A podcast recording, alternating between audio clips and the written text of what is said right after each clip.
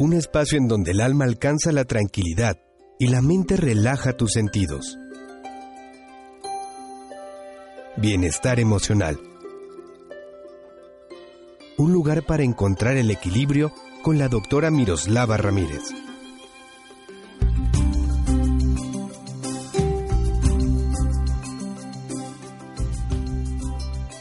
Amigos, ¿cómo están ustedes? Bienvenidos a este su programa, Bienestar Emocional, el placer de vivirse pleno.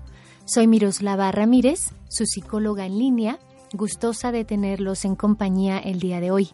Vamos a platicar sobre la resiliencia en el ámbito laboral. ¿Cuántos de nosotros no nos hemos vivido agobiados por el estrés que implica nuestro trabajo, no nada más por la consecución de las metas y objetivos empresariales o laborales, sino también por la relación con nuestros compañeros de trabajo, que en muchas ocasiones esta resulta ser menos llevadera que los propios objetivos empresariales. ¿Qué importancia tiene esa cualidad de convertirnos en personas capaces de hacer frente eh, adecuado al estrés que implica el trabajo y a las eh, relaciones de repente tóxicas, de repente malformadas que se establecen entre los compañeros de trabajo. Hoy día, muchos de mis consultantes van a psicoterapia porque precisan sentirse más liberados y con estrategias más a la vista para poder conciliar con sus jefes, con sus colaboradores e incluso con ellos mismos en cuanto a la tolerancia a la presión. La resiliencia, recordemos amigos, como lo hemos tocado en otros programas, es definida como la capacidad de afrontar de manera satisfactoria y efectiva eh, las situaciones adversas, negativas o amenazantes que nos ocurren en el espacio de trabajo, estas que nos generan estrés. Esta vez nos enfocaremos en la importancia que esta habilidad está cobrando, me refiero a la resiliencia, en el, en el ámbito laboral, en el ámbito de tu trabajo.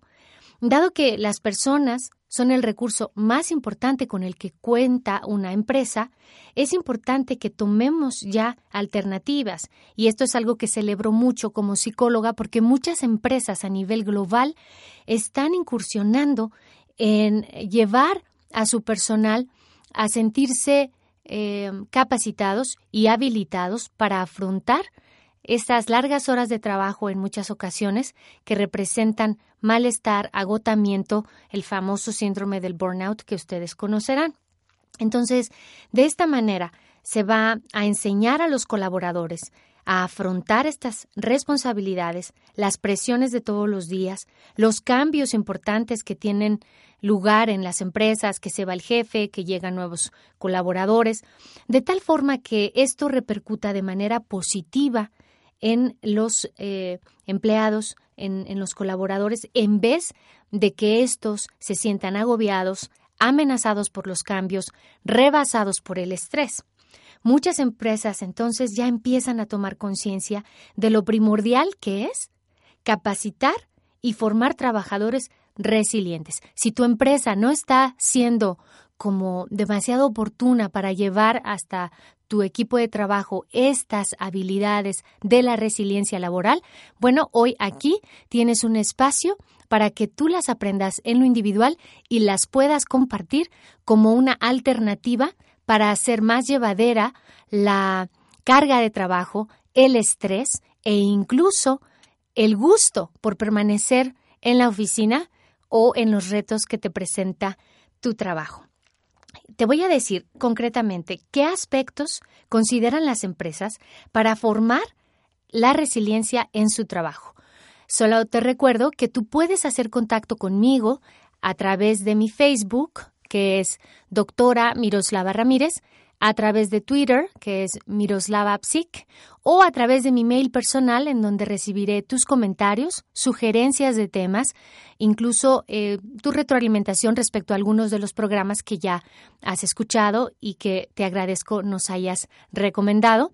Y el eh, siguiente mail está entonces a tu disposición, psicóloga.miroslavaramírez.yahoo.com. Oído entonces a esto que favorece la sensación de bienestar, en tu espacio de trabajo. Recuerda que ahí en el trabajo pasas casi la mitad de tu vida. Estadísticamente, dedicamos al trabajo 40 años de nuestra existencia. Entonces, imagínate si no valdrá la pena que te hagas más llevadera esa trayectoria de una manera mucho más eficaz.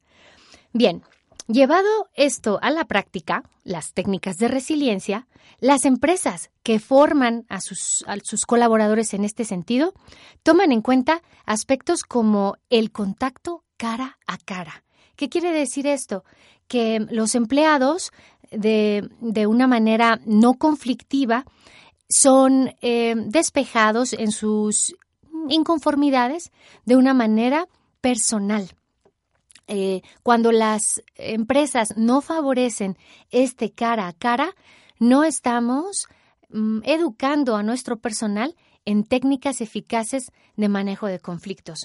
Las empresas aplican políticas claras que se consensan con todos los involucrados. Esto permite un sentido de pertenencia mayor y un estado de inclusión lo cual hace a los colaboradores más participativos y menos defensivos. Mm, son conscientes también de la importancia de compatibilizar la vida laboral con la no laboral.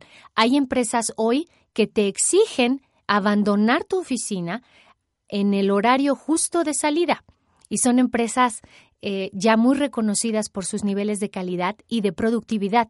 De ahí la importancia de poder equilibrar, que tu empresa no solo se encargue de ti como como una persona muy competente y muy necesaria para eh, lograr los objetivos laborales, sino que también esté ocupada y preocupada de que seas una persona satisfecha, feliz y que te dediques tiempo para ti y los tuyos.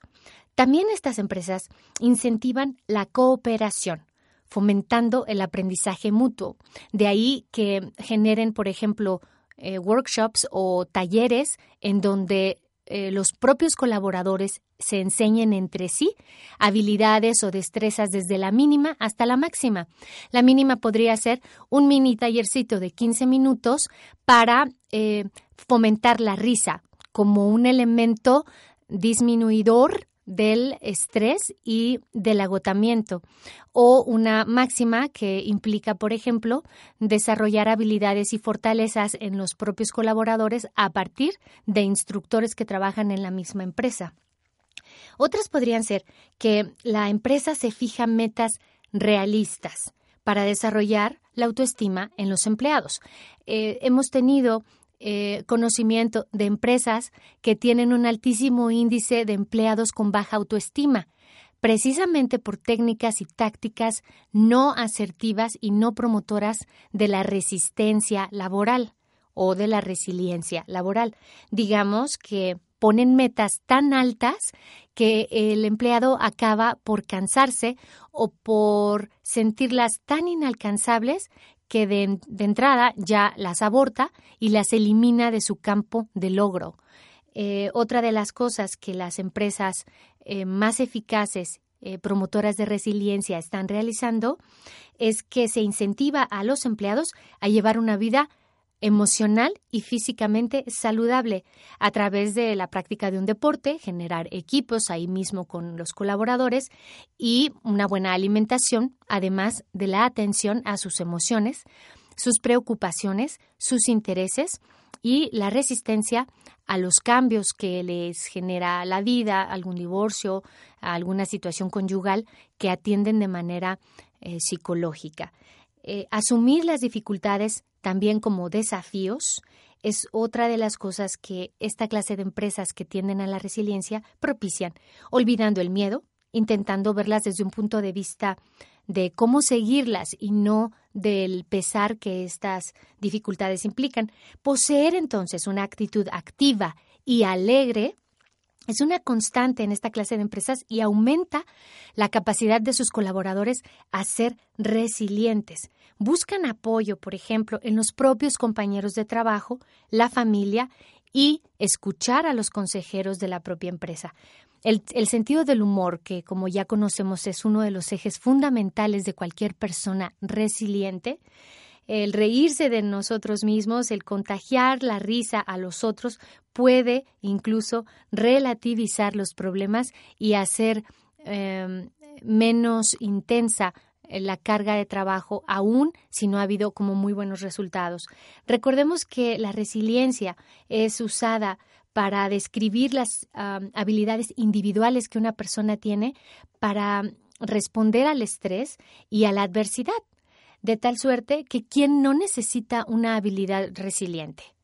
Amigos, voy a despedirme de este espacio contándoles algunas de las cosas que tú puedes hacer en lo individual para conseguir tú mismo ser resiliente, independientemente de que tu empresa se ocupara o no de esta fenomenal alternativa, tú puedes lograrlo. Las claves para aumentar la capacidad para hacer frente al estrés son actitud positiva, buena disposición al cambio, independencia, relación optimista con los problemas del día a día, buen sentido del humor, creatividad, mm, atención a tu área oscura o tu área tóxica. Me refiero a psicohigiene. Ir con un consultante, perdón, con un consultor que pueda ayudarte a sanear tus ideas y tus pensamientos para que no se conviertan en sentimientos adversos. Otras de las características que a nivel personal puedes fomentar para ser resiliente es prepararte no solo en la autonomía para lograr tus cosas, sino en la autosuficiencia afectiva. No siempre necesitas estar pegado a otro ser humano para sentirte a gusto, para sentirte en paz. Aprender a sentirte pleno con tu propia compañía es fundamental. Las personas que buscan siempre lo justo están lejos de ser resilientes. Así que aléjate de la tentación de querer ponerlo todo en son de justo o injusto. Otra de las cosas que también puedes hacer para promover tu propia resiliencia es el ejercicio físico. Eh, otra más, la visión optimista de la vida. No quiere decir que niegues la realidad. Quiere decir que las cosas, aunque difíciles, siempre tienen un lado oscuro y un lado suave, un lado claro. ¿Has de ver el punto negro en el fondo blanco o el fondo blanco con un punto negro?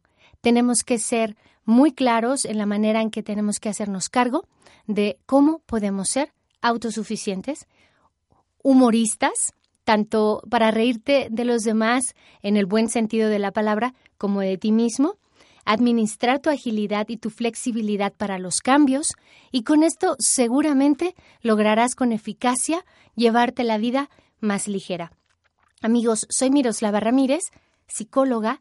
Estaré contigo nuevamente en otra cápsula de bienestar emocional, el placer de vivirse pleno. Gracias por escucharnos. Sintoniza a la doctora Miroslava Ramírez la próxima semana en Bienestar Emocional tu espacio para encontrar el equilibrio en cuerpo, mente y espíritu.